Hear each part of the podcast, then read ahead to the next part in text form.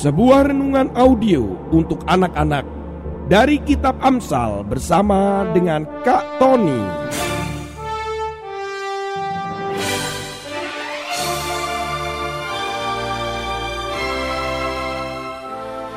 Audio Inspiring Message for Kids. Selamat menikmati dan mendengarkan.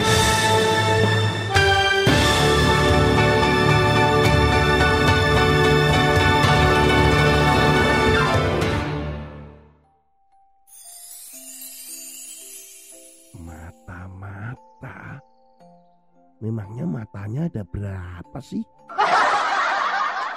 Kok mata-mata itu?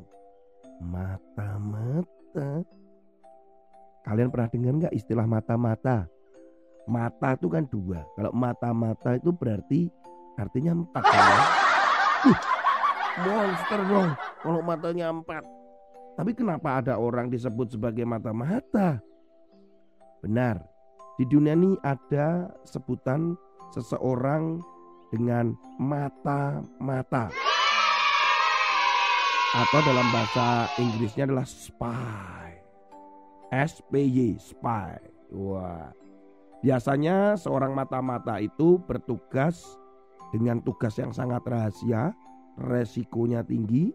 Kalau dari negara mengirimkannya ke negara lain atau negara lawan, Wah, itu dia bisa membocorkan rahasia-rahasia negara dari lawan. Nah, itu bisa menentukan kemenangan dari sebuah peperangan. Makanya diperlukanlah mata-mata.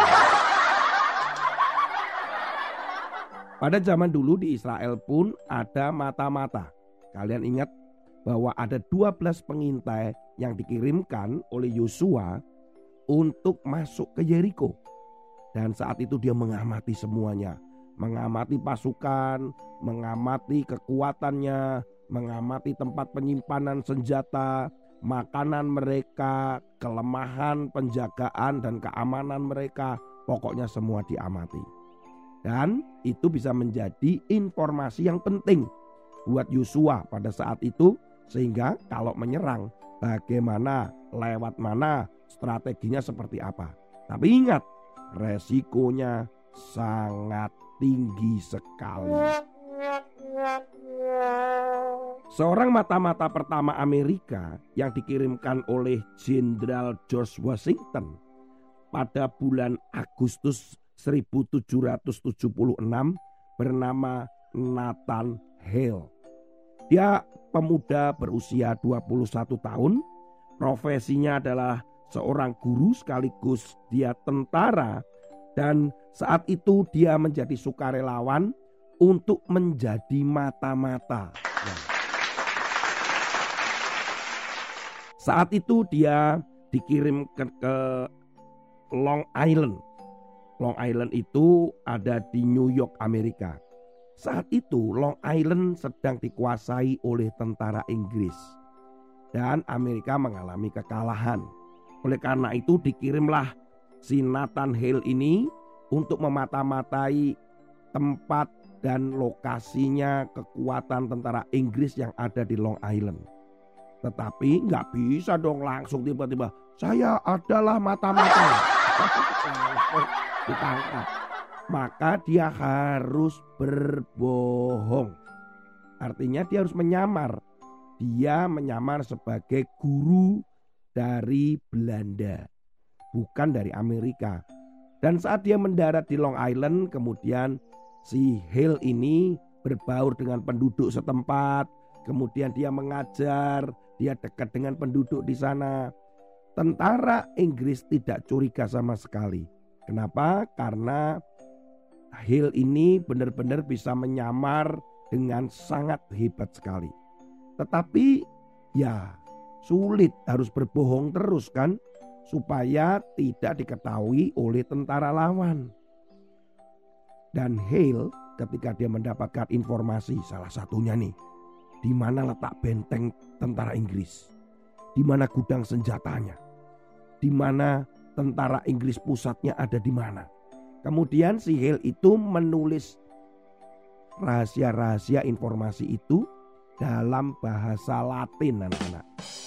Dan kemudian tulisan-tulisan itu disisipkan di sepatu atau di tempat-tempat rahasia. Demikian sehari-hari yang dilakukan oleh si Hill. Selagi mengajar, berbaur dengan orang lain, dia tetap berusaha untuk tidak ketahuan bahwa dia adalah mata-mata Amerika. Tetapi anak-anak, keberuntungan tidak selalu datang kepada Nathan Hill. Pada tanggal 21 September 1776 ternyata Nathan Hill tertangkap oleh tentara Inggris.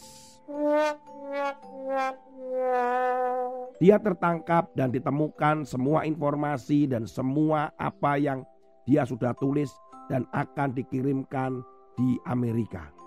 Tetapi semua itu belum bisa dilakukan.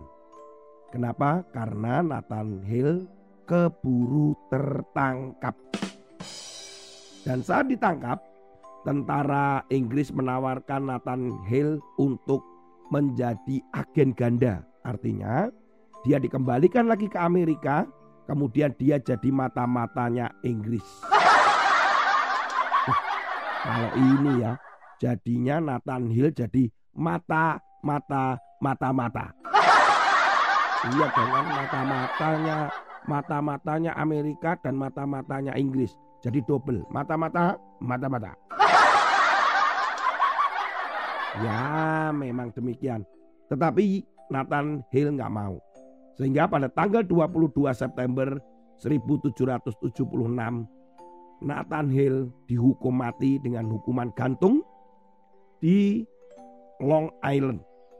Para saksi menyaksikan ketika Nathan Hill ada di tiang gantungan dan dia mengatakan sesuatu kalimat yang menggetarkan dan itu menjadi sebuah kalimat yang bersejarah. Nathan Hill mengatakan bahwa Aku cuman menyesal bahwa aku hanya punya satu nyawa untuk negaraku. Itu kata-katanya. Bagi tentara Inggris, Nathan Hill ini adalah penjahat perang. Dia adalah musuh. Dan dia terus berbohong dan menutupi dirinya. Dirinya adalah tentara Amerika tetapi berbohong bahwa dirinya adalah orang Belanda, guru Belanda. Jadi setiap hari dengan kebohongannya, aku nih guru Belanda, aku ini guru Belanda. Ya, kemudian dia mengajar di situ.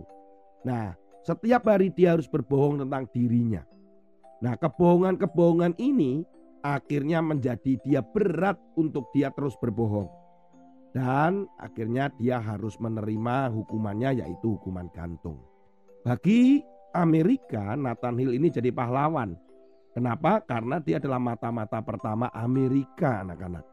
Tetapi bagi Inggris, Nathan Hill tetap mata-mata dan penjahat perang.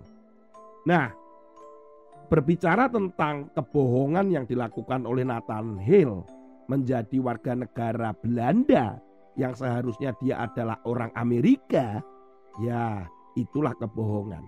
Amsal pasal yang ke-12 ayat yang ke-19. Bibir yang mengatakan kebenaran tetap untuk selama-lamanya. Tetapi lidah dusta hanya untuk sekejap mata. Firman Tuhan hari ini mengatakan bahwa ketika kita itu bohong, dikatakan lidah dusta, itu hanya sekejap. Mungkin hari itu bagi Nathan Hill, waduh saya sudah bohong nih saya menjadi warga negara Belanda. Aman. Besoknya aman. Tetapi nggak ada satu bulan ternyata dia tertangkap juga anak-anak. Jadi kebohongan itu tidak bisa berlangsung lama. Hari ini kamu berbohong bahwa kamu sudah mengerjakan PR katanya. Eh aman, mama percaya dengan kamu. Eh besok berbohong lagi, PR-nya sudah dikumpulkan. Wah padahal belum, aman. Eh kebohongan demi kebohongan suatu hari gak akan waktu lama bisa ketahuan juga. Jadi lebih baik tidak berbohong. Bibir yang mengatakan kebenaran dan kejujuran katanya begitu tetap untuk selama-lamanya. Daripada ketahuan kita malu kan begitu. Ya, lebih baik kita jujur di awal karena kejujuran itulah di situ ada kebenaran. Anak-anak, belajarlah untuk hidup jujur. Jangan bohong, bohong, bohong, bohong. Eh, bohong itu apa sih kok bohong, bohong? Ya maksudnya bohong-bohong gitu loh. Jangan bohong-bohong. Itu menyelamatkan kamu cuma sebentar saja. Menghindarkan kamu cuma sebentar saja. Suatu hari kebohongan itu pasti akan terbuka. Sampai ketemu lagi dengan Kak Tony pada renungan berikutnya. Pada episode yang lain yang lebih menarik dan senantiasa tetap dekat dengan Tuhan dengan membaca firman Tuhan dan berdoa selalu. Haleluya.